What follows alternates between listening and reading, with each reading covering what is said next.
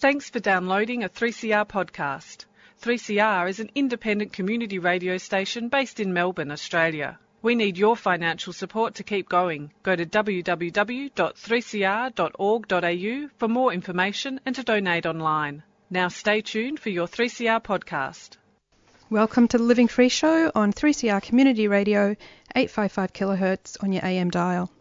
I'm Anne, and with my host Bill, I would like to pay my respects, or we would like to pay our respects to the Wurundjeri people of the Kulin Nation, traditional owners of the land from which 3CR transmits people powered radio.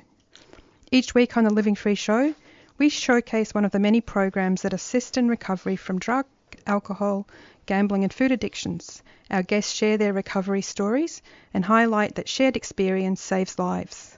Uh, today we're talking to Dan uh, from Smart Recovery Australia, and uh, I'll hand over to Bill to introduce Dan.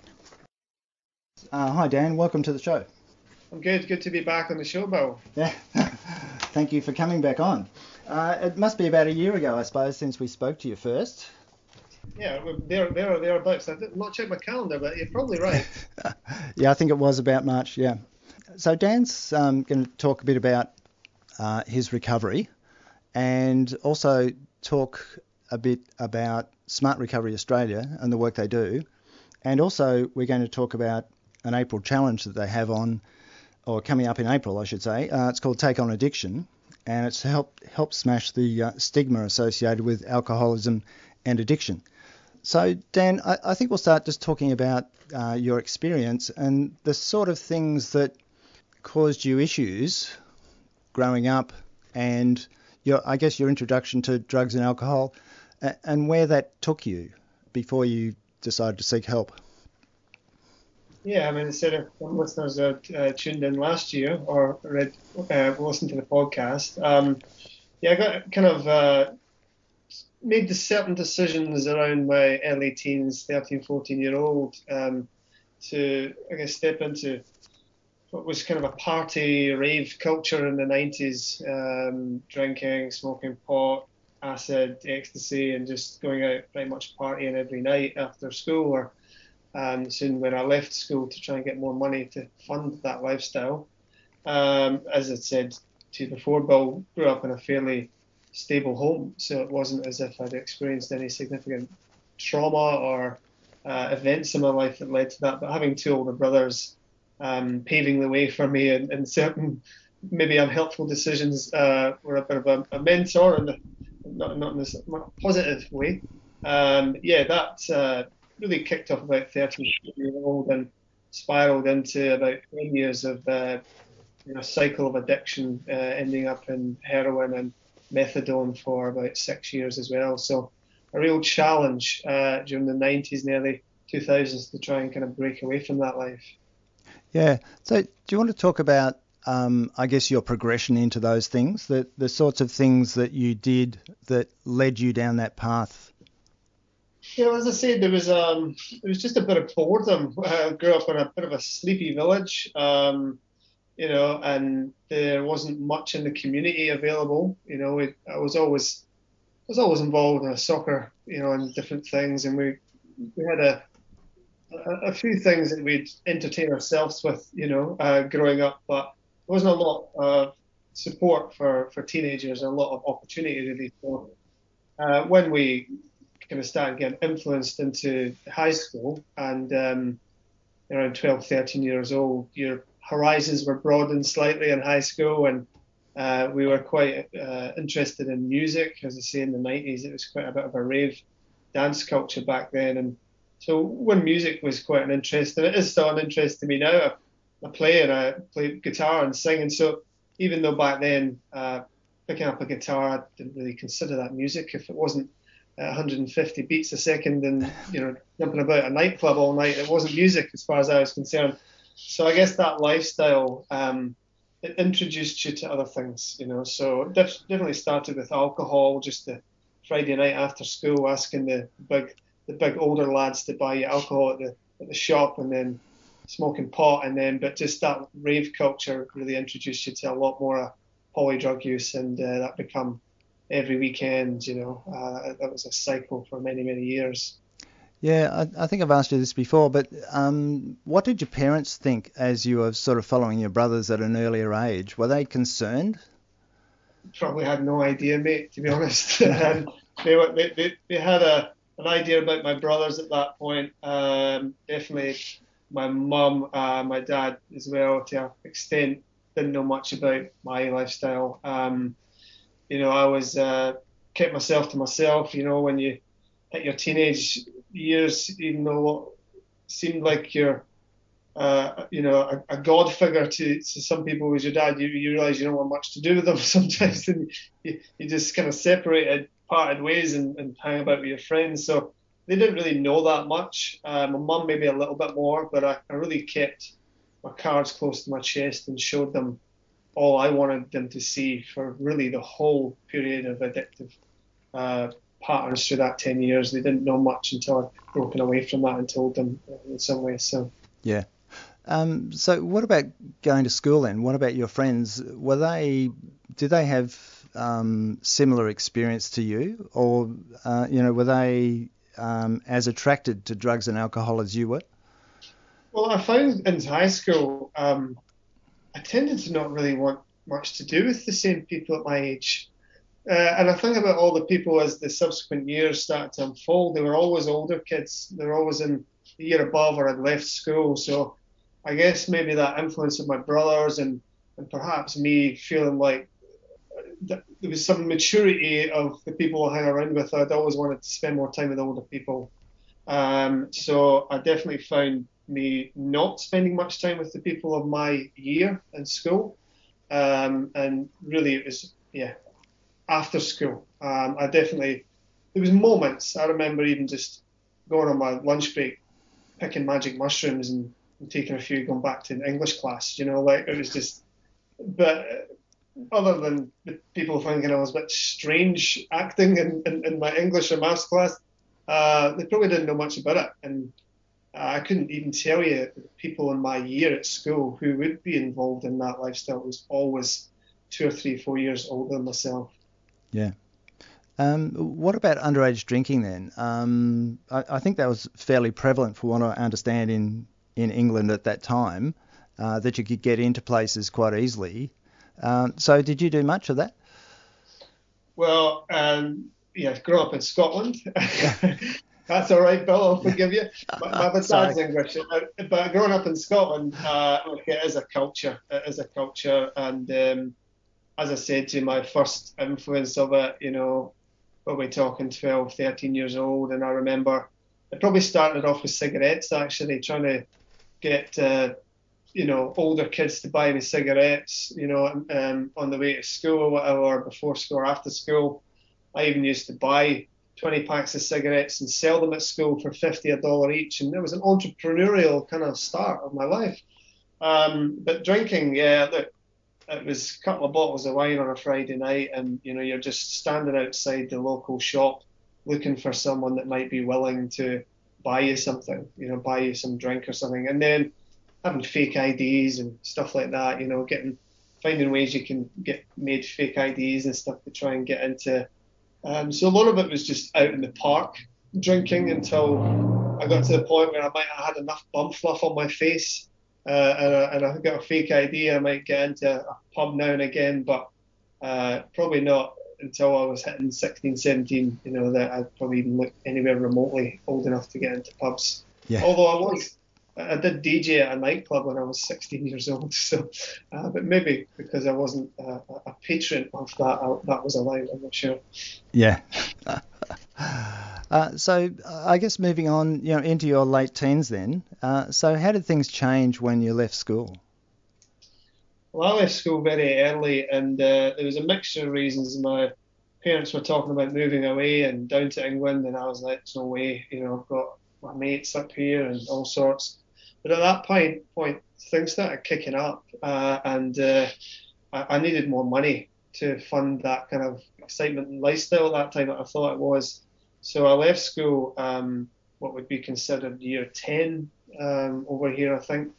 And uh, yeah, probably just 15, I think, just turning 16. So, you know, just getting a job, any old job, and then that funded not only me uh, sharing a flat with my brothers and my parents moving away, naively thinking my brothers will look after me at 16 years old, but that then ended up getting worse. Um, then I was just working all week to go out partying Friday, Saturday, Sunday night and just get absolutely out of your face, you know, and then have to bring yourself down and function again on Monday morning. Mm. So, you know, earning earning enough, uh, living in a, a house with older people, doing doing what's considered to be a lot older than uh, your age. Did who who were you mixing with? I guess uh, were you mixing with your brother's friends? Predominantly, I mean, I don't even know if you can call them friends when you're in yeah. that lifestyle. I mean, definitely there's people still that I'm in contact with that I knew that, that were our friends, my brother's friends. But yeah, they're always older folks. There was some folks my age as well, but when you start living in that lifestyle, the the risks associated to who you uh, are, are, involved with are greater. Obviously, they tend to be a lot older, a lot more tougher, a lot more scary, a lot more dangerous kind of situations you place yourself in. So that flat that we had, for instance, became quite an intense environment to be in as a 16 year old, you know, I would consider a 16 year old boy, really. Um, and when you've got machetes and koshies and knuckle dusters down the side of your um, down the side of your lounger because you don't know who's coming through your door at any point. You know that's the kind of risk you put yourself in. And when you open that door and those people come in, whether it's the drug squad trying to bust down or whether it's people that are just wanting to use or you know selling drugs back and forwards, uh, you're putting yourself in risky situations, you know, quite intense situations of not knowing who will pull out a knife or all sorts. You know, just kind of survive. But at 16, I thought, man, this is quite exciting. You know, it wasn't until I think back how scared you probably would have been, you know, in that situation. Yeah, the average person would have been very scared, I'm sure. Yeah. Um, so then, uh, after the flat, then did you go out on your own? Uh, well, the thing was, is that this is where we want to talk about stigma at some point as well, and, yeah. and, and what we're trying to do in Smart Company. But I was always able to hold down a job on some level because I needed to function at that stage. So, and this is what I was saying to you about my parents. I always showed them that I had a job and I had a roof over my head. So as long as they saw that, they didn't know the truth of it. And the truth of it, I was falling apart and I was trying to just sustain some normal life. So um, when that house fell apart, um, and by that time I'm talking 16 turning 17, heroin started coming on the scene quite a lot. Because I, I was considering myself a veteran of the raving DJing days at 16, you know, I gave all that up at 17. And then because you need to function um, at work on a Monday morning and you were high as a kite on Friday, Saturday, you need to come down. So the choices of drugs or things I was involved in needed to bring me down to a point where I was not flying and I was able to sleep and try and get some work done. So that's where heroin and downers and all those kind of things came in. And, uh, you know, listeners are known, heroin's extremely addictive uh, very quickly. You know, within a, a couple of weeks, that that can be you physically dependent upon it. Um, and that was the kind of lifestyle. And when I knew that, yeah, I'd have flats with my other mates, and I'd be dossing on their couch, or you know, I'd be living in a caravan in my mate's garden or some random things. Um, and you know, just functioning, trying to function, keep that job held down is kind of my focus until the drugs really got to grip of me physically. Um, I actually found out you can get methadone free from the doctor. I was like, yes, you know what I mean? Let's get to the doctor and get some free drugs as well. That'll top it all up, won't it? That'll that'll keep me going and not me to spend much money. So using heroin and take methadone and then all the other stuff just kind of start to get out of control, you know. yes, it doesn't sound uh, particularly attractive. Um, well, listen, uh, we might take a break there. Um, Anne's got a song queued up, so do you want to set it in? Yep, this is uh, Archie Roach and Sara Storer doing their version of From Little Things, Big Things Grow. Gather around, people. I'll tell you a story, an eight year long story of power and pride. British Lord Vestey and Vincent Lingiari were opposite men on opposite sides. Vestey was fat with money and muscle. Beef was his business and broad was his door. Vincent was lean and spoke very little. He had no bank balance. Hard dirt was his floor. From little things,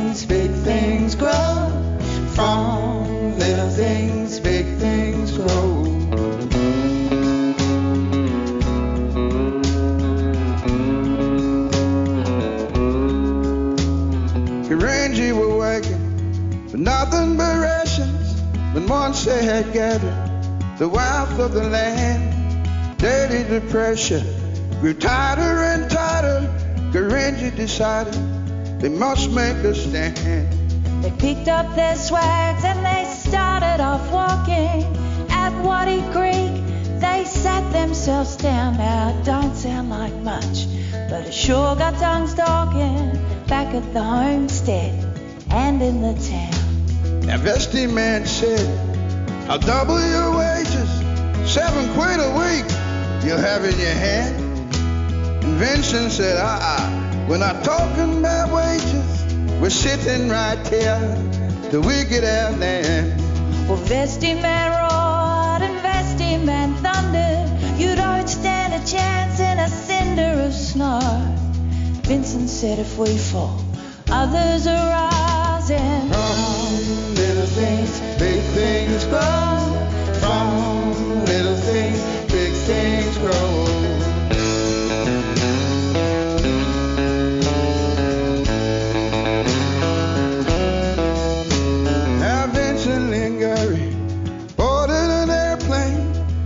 In Sydney, big city lights.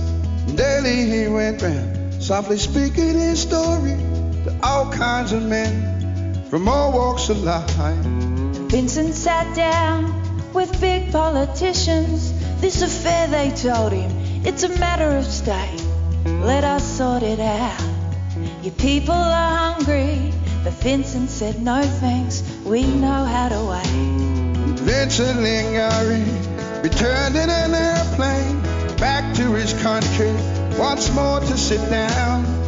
He told his people that the stars keep on turning.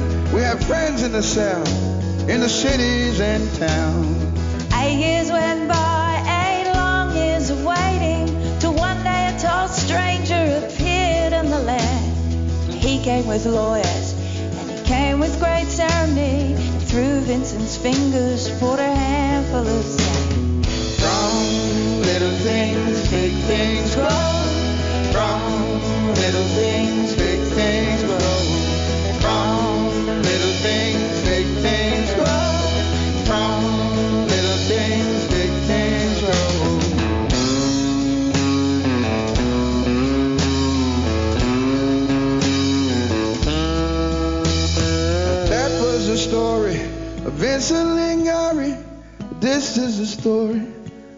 of something much more.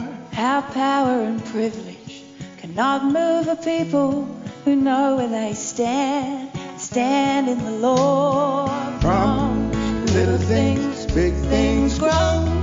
From little things, big things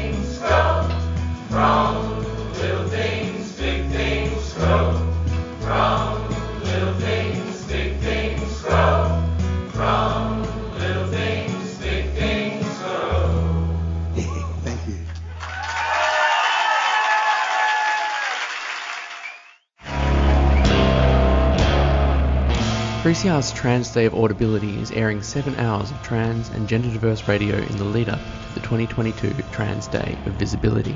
Tune in on Sunday, the 27th of March, between 12 noon and 7 pm to hear trans and gender diverse voices bring the noise to the Western gender binary. We'll be bringing you shows covering art, culture, politics, and everyday transgender lives towards a Transgender Day of Audibility. For more information, head to 3cr.org.au slash Trans Day of Audibility 2022.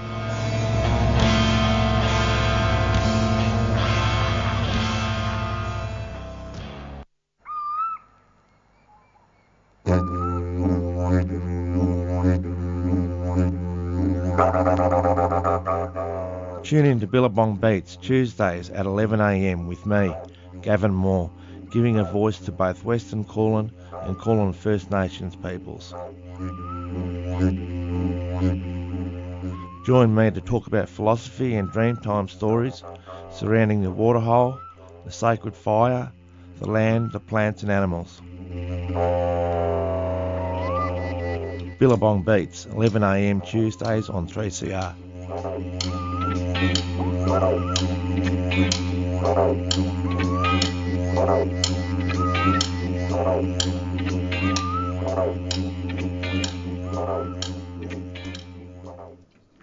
Welcome back to the Living Free Show on 3CR, 855 kilohertz on your AM radio dial and 3CR on digital radio.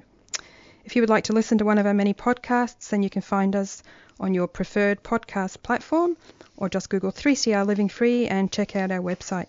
You can also contact us via phone, email, or Twitter. And uh, we're talking with Dan today about recovering uh, with the help of Smart Recovery Australia. Uh, Dan, um, just wondering if you want to tell us a bit about um, why you eventually sought help and what sort of help you got uh, for your addiction.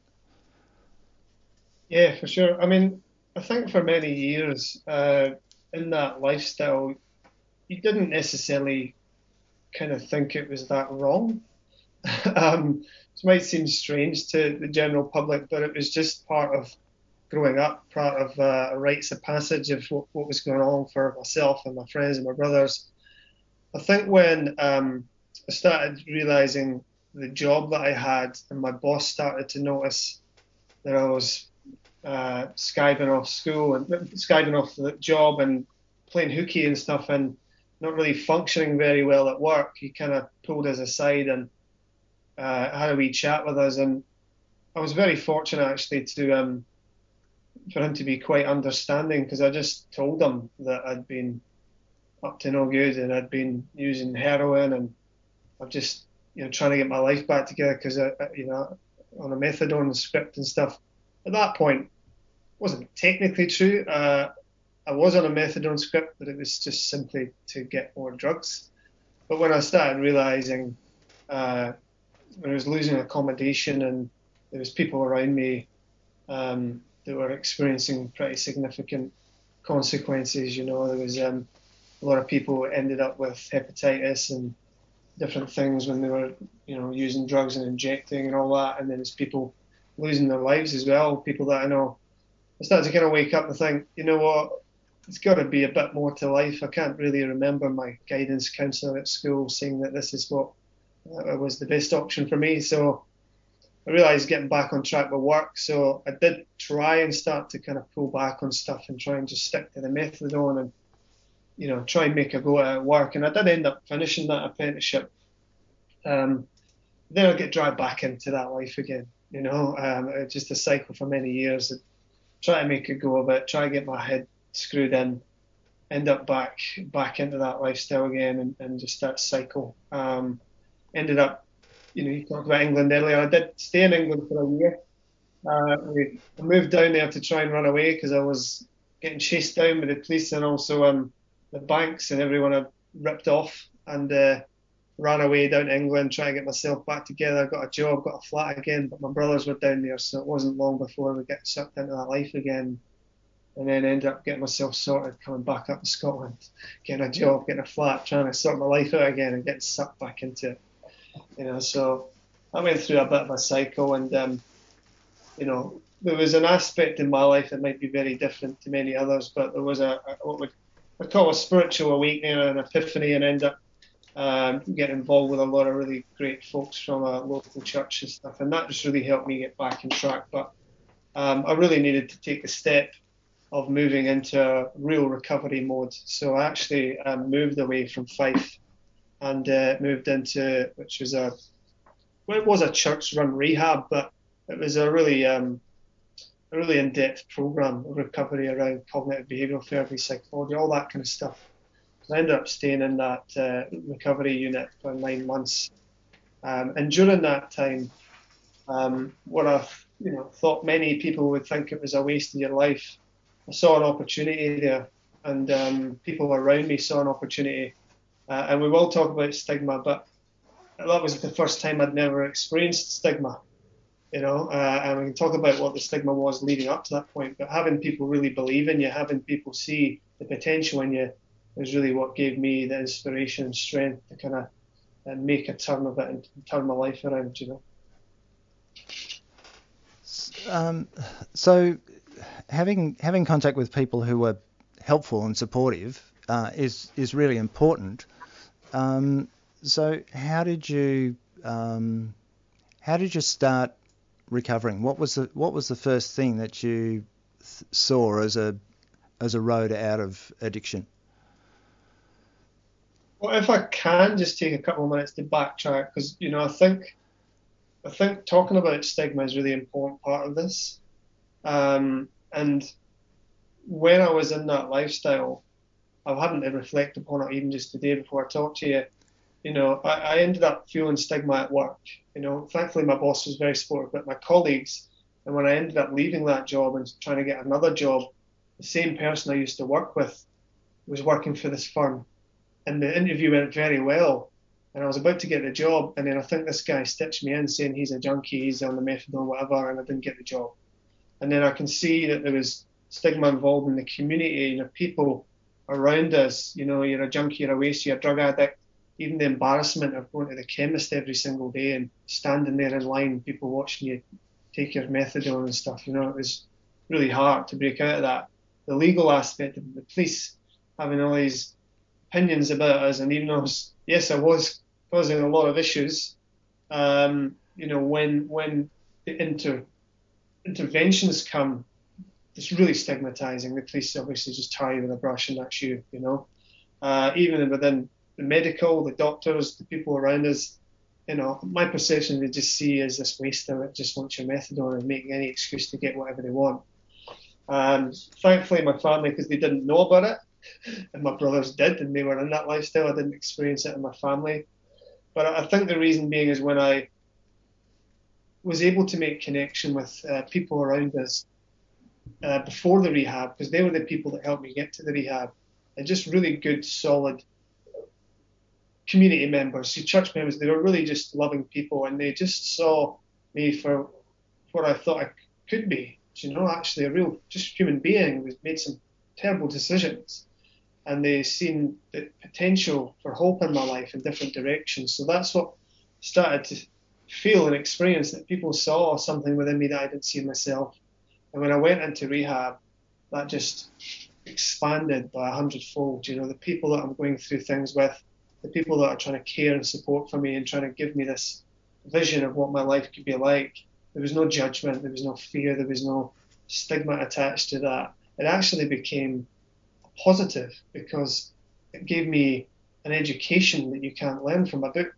So that's what platformed me into this career, is when I started to experience that there was life beyond the stigmatizing labels and seeing you as a different person and a new identity, a new purpose, a new belonging to something different. Uh, yeah, I guess we can also talk about labels. Um, you know, you know, 12 step groups talk about being an addict and talking about being an alcoholic, but um, I know um, Smart Recovery tends not to use those terms. Um, but the terms are used by society a lot, as you say. Yep. They're in common use. So what what's the alternative for a recovering person who has a problem with a with drugs or alcohol? What what terminology is beneficial to them? It's always a tricky one, as you say, culturally and society. We're, we're we're told that these certain words mean certain things, don't they? And when we hear them, it evokes a response in us. Um, and when we talk about this campaign, we talk about take on addiction. People have asked, why are you using the word addiction if you're trying to reduce stigma? And like, because that's what society knows. That's the words they know.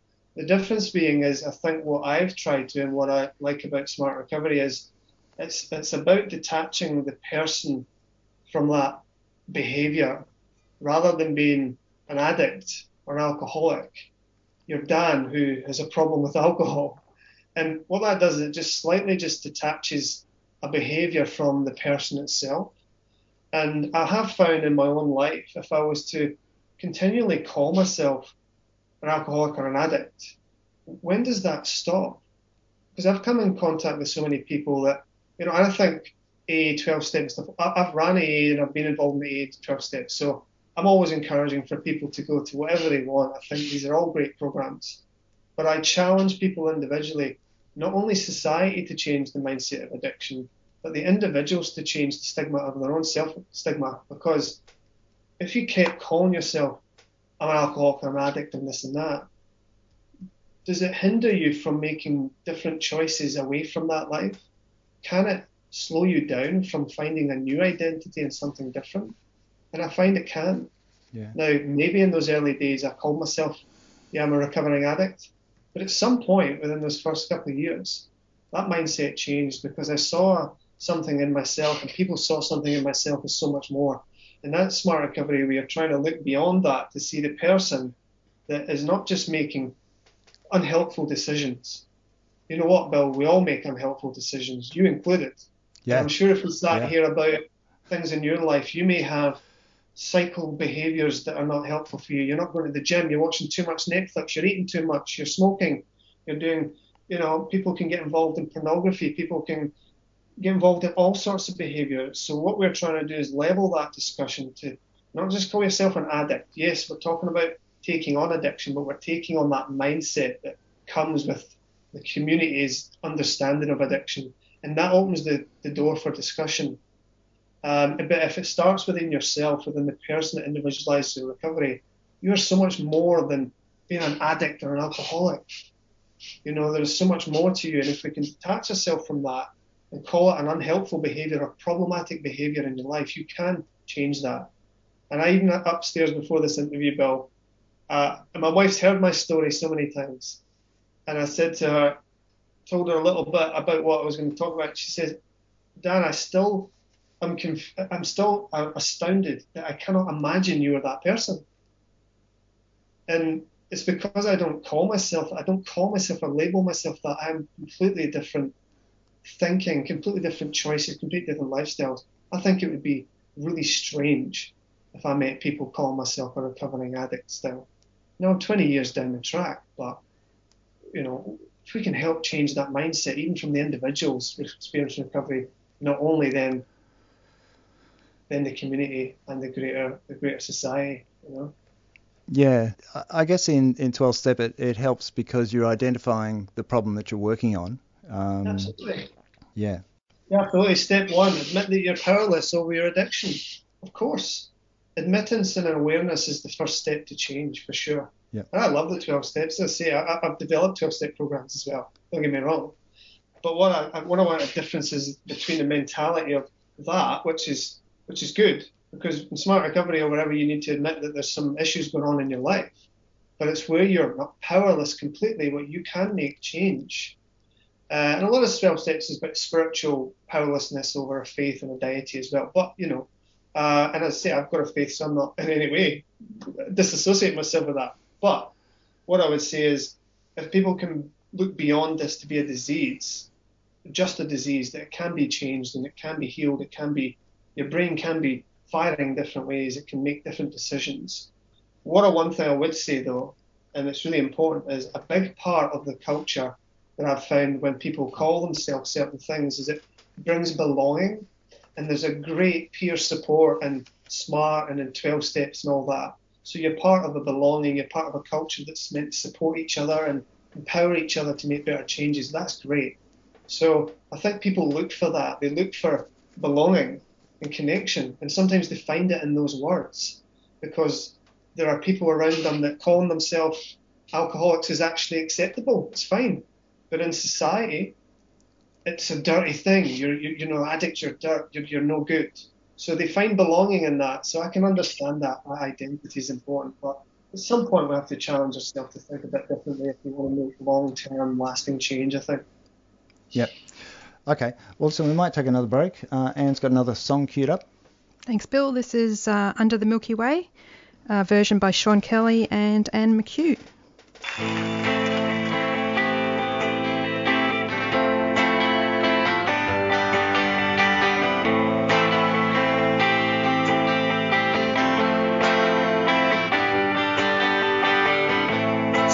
When this place gets kinda empty, sound of the breath fades with the light.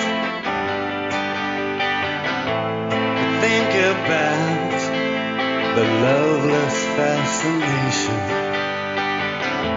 We're under the Milky Way tonight.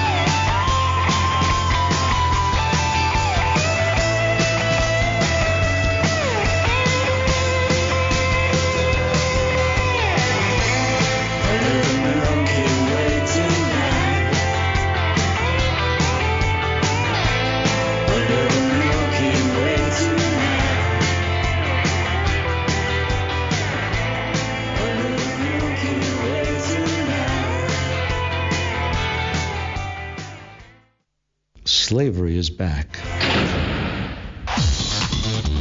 Welcome to a place where private business profit from a captive labour force, yet pennies are spent on medical services to a population in which the Indigenous, the poor, and the mentally ill are overrepresented. Where isolation, humiliation, and degradation are facts of life. Welcome to prison. It depends who's telling the story, I suppose. The prisoners would have one view, the people who work in the prison system would have another, and I think it's up to people to decide uh, you know, where, where the truth is. Give government propaganda and the media spin doctors the flick. And check out Doing Time for news, views, and tunes on prison issues from Guantanamo Bay to Christmas Island to prisons and detention centres everywhere. Every Monday at 4 pm on your community radio 3CR. We are still fired up and we're still talking about revolution.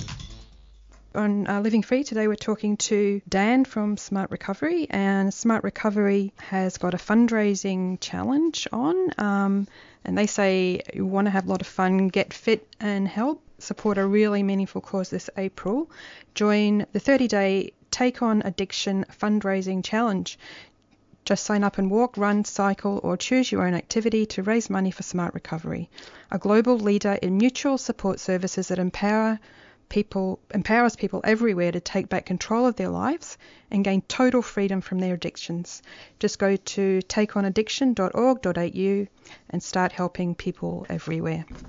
Uh, now, uh, this is the Living Free show, as we said before, on digital radio live streaming on 3cr.org.au streaming, and we're talking uh, with Dan about smart recovery. Um, and so it's back over to Bill. Thanks, Anne. Yeah, Dan, I, I guess, do you want to tell us a bit about the origins of the challenge and, and how broad it is? Yeah, absolutely. Well, I mean, in, just with smart recovery in general, I know we've had a lot of opportunity on your show so far, but it is a, a worldwide group support program, uh, mutual aid support program to help people make changes around problematic behaviour, and that could be alcohol or drugs or pornography or eating or smoking or Netflix and chocolate, whatever it is that people are finding they're struggling with. But what we did find that because um, Smart Recovery uh, is in 26 different countries, but it's probably uh, a little less known in the general community. Uh, around a lot of the AOD services in Australia, people are uh, they're starting to understand um, about Smart Recovery but uh, we really wanted to partner with uh, quite a um, important um, campaign really together. And the founder of Dry July, which a lot of people may have heard about, is partnering Yeah. with us, Easyraise, to establish a bit of a campaign in April to try and just not not about funding as such, but about raising awareness of smart recovery and raising awareness of addiction. And that's why we're using the term take on addiction because that is commonly known in, in, in households, workplaces, and things like that.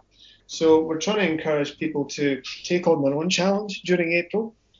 Um, that could be running, walking, cycling. I'm actually doing 10,000 sit-ups in the month of April.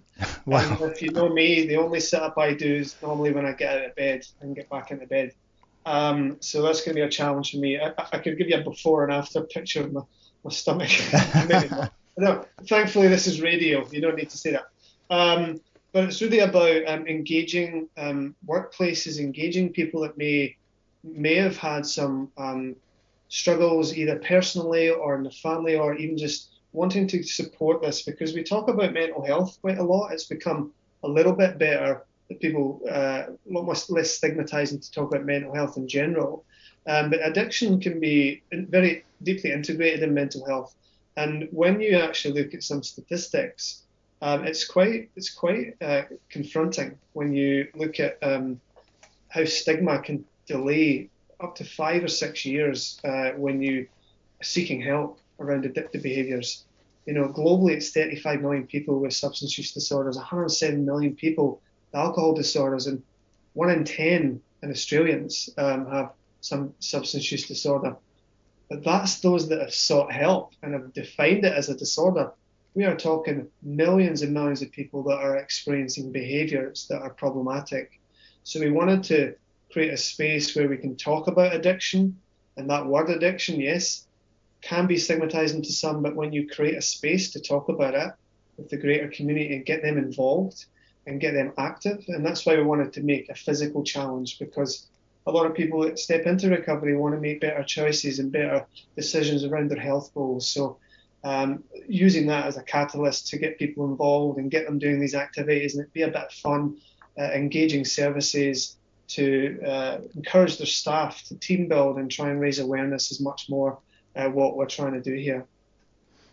Yeah, um, I think it's really good. I guess you know you talked about all those people who are suffering from um, addiction addiction behaviour, um, but I guess if each each one of those probably affects five people, so uh, families and friends of people with um, alcohol and drug drug and food use problems, um, it's really a quite a broad uh, range of people. So I understand Smart also covers family and friends.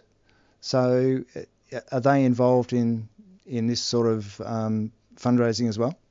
Yeah, absolutely. Anybody. I mean, anyone that you know really feels, uh, I guess, driven or motivated to want to support that cause, because as you said, it, it, it is a it is quite a hidden epidemic, um, and a lot of the time the, the, stati- the, statistics only come out of those that engage in support or or go to doctors and things. So family members and, and people that are, have have addictive cycles that they're caught up in that don't engage them kind of get missed out a little bit. Um, and yeah, we run family and friends programs within Smart Recovery and worldwide, and that's about helping family members putting their own oxygen mask on before helping Jimmy, you know, with his issues. And it's not even about them telling Jimmy what to do. It's how do you manage your own well-being when when Jimmy's trying to find his own way in life as well. And hopefully they, they create that space and there's not a stigma even attached to the family unit that they can have those conversations that this is uh, and normalize some of the choices that people are making. Uh, unfortunately, that's where the stigma is portrayed in the media and different politicians and things is that these people that are experiencing addiction are the homeless folks or the you know the, the, the, the dregs of society. But when you look at even the basic statistics of um, the people uh, work-related absenteeism, uh, absenteeism, it's billions of dollars that's impacting uh, the work industry, and that's not necessarily people that are identifying with any addictive behaviours. They're just people that are binge drinking and going out partying like normal Australians whatever normal is. So, you know, I think there's a, a real space in here that we can create uh, that creates an environment that we can actually talk about this and, and normalize it that the cycles of addiction and the cycles and the psychology behind repetitive uh, cycles and choices are no different from family members to participants to radio hosts to national program managers to doctors. And you know we always have behaviors in your life we'd like to improve, and, and really the mechanics of it sometimes is quite the same. Yeah, well, I guess you know, um, both Anne and I have come from a family of um, alcoholics, um, and having a, an alcoholic in the family is is very shameful to the family. So the stigma the stigma goes that way as well. So uh, just over to you quickly, Anne, just talking about you know growing up with an alcoholic father, um, the sort of things that you faced. Um, or not faced. Or not um, I think uh, when uh, I was growing up with an alcoholic father, it was in the 70s, um, and it was long before there was any talk at all in public about mental illness or addiction. Um, and you know, people would people would just be called a drunk, and it was and as as um, Dan's saying it, you know, had very negative um, connotations. I uh, didn't ever talk about that outside of my family. So I dealt with what was going on inside the house and then outside uh, among my friends or, or, teachers or whatever. Um, that was just not mentioned. And uh, uh, within the family, there was a lot of signals, uh, mainly from my mother, that this was shameful and we would get pushed out of the way and kept kept out of situations. Um, and finally, I, you know, later on when I was older, I used to uh, call my father when he was drunk an alcoholic because I thought that was a a warning to him. that he could become an alcoholic. um, so that that's how much um, stigma, stigma and ignorance there was about it back then. Yeah, thanks. Um, so, Dan, do you want to talk a bit more about um, how reducing the stigma helps people in recovery and in smart recovery? Well, I think um, as I just briefly referenced there, um, it, the stigmatization around uh, addiction and, and, the World Health Organization uh, did a cross-cultural study in 14 countries and examined the most 18 of the most stigmatized addictions, being criminal, HIV positive, homelessness, and drug addiction was ranked as the most stigmatizing, stigmatizing addiction, and alcohol I think was ranked fourth. Now, I guess that's because we are told certain things by the media. We're told that we call these people that and this and that and this and that. And I think it's really important to create a space where we can start talking about this in a different way because uh, research shows that that stigma that's attached to those labels and those mindsets actually hinders people at least five to six years from receiving help. Um, and we can find you sources for that. Um, we've got lots of sources that um, back up a lot of these um, statistics around our, our, around our campaign. And if we can just try and create a space where people don't feel like they're shame, ashamed of their dad or they don't feel the need to shame themselves because these labels are pigeonholing them into a certain mindset that we're indoctrined for decades to think, then we can create a space where people are feeling uh, not embarrassed to, to walk into a, a, smart meeting or to a doctor's and say, look, I've got some behaviours that I'm engaging in that I'd like to stop. And I'd like to find more positive behaviours uh, to improve my life, improve my well-being, improve my family's life, and contribute to community again. Yeah, it, it, it is really good, and it's uh, um, I guess anything that can shorten the duration of somebody suffering from abuse of alcohol or drugs or food uh, is really important because it makes them more productive um, in society. Um, and so it's it, it's a it's a win-win in real terms. The individual gets their life back, but society Absolutely. reduces the cost uh, to them. Um, and, the, and the thing with Smart Recovery is what I and what I what I really loved about it when I came on board five years ago is that in, in Smart meetings, you can have uh, I've had a, someone in my meeting up in Brisbane, a 19-year-old methamphetamine user sleeping on the streets, right? What you maybe consider the stereotypical, for the want of a better word, addict, right? I don't like even calling that, but sitting across the room from him, you have a director of a successful logistics company in Brisbane. And this guy, 18 year old methamphetamine user sleeping on the streets, is giving this guy advice on how to deal with peer pressure or stress. So when we create a space that we talk about common things, peer pressure, urges, cravings, developing a healthier structure in your day, making better choices, challenging unhelpful negative thinking, all of these things is, is what every one of us deal with every single day.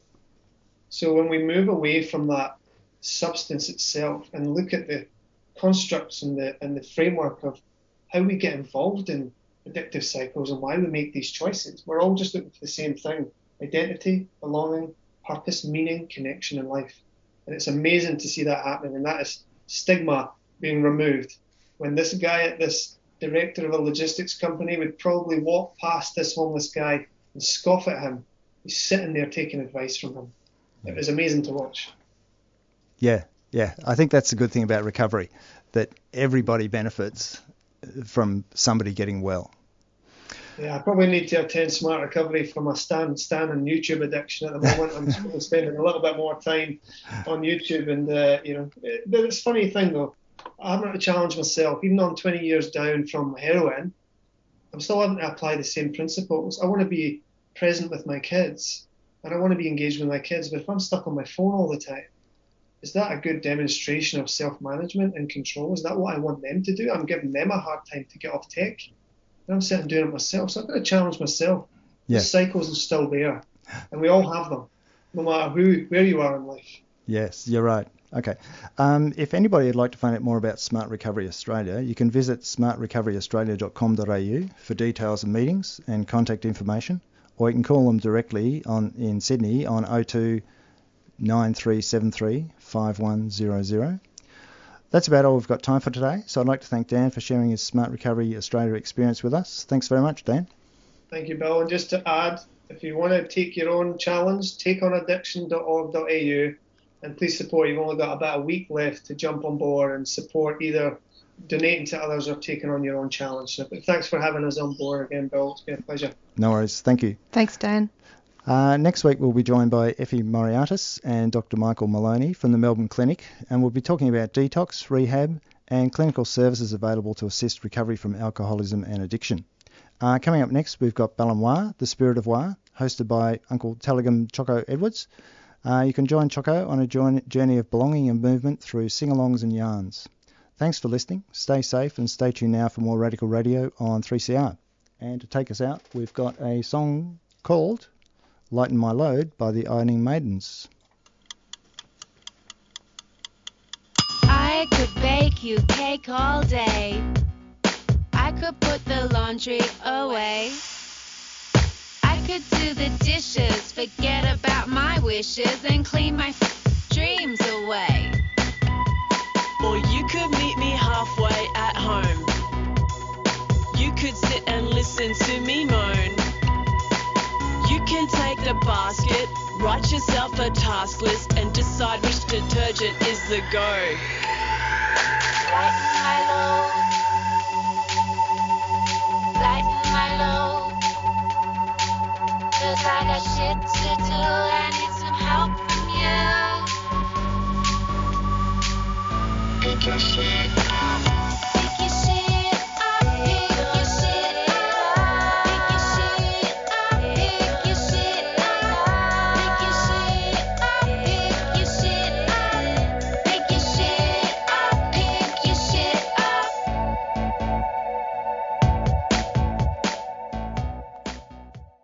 You've been listening to a 3CR podcast produced in the studios of independent community radio station 3CR in Melbourne, Australia. For more information, go to allthews.3cr.org.au.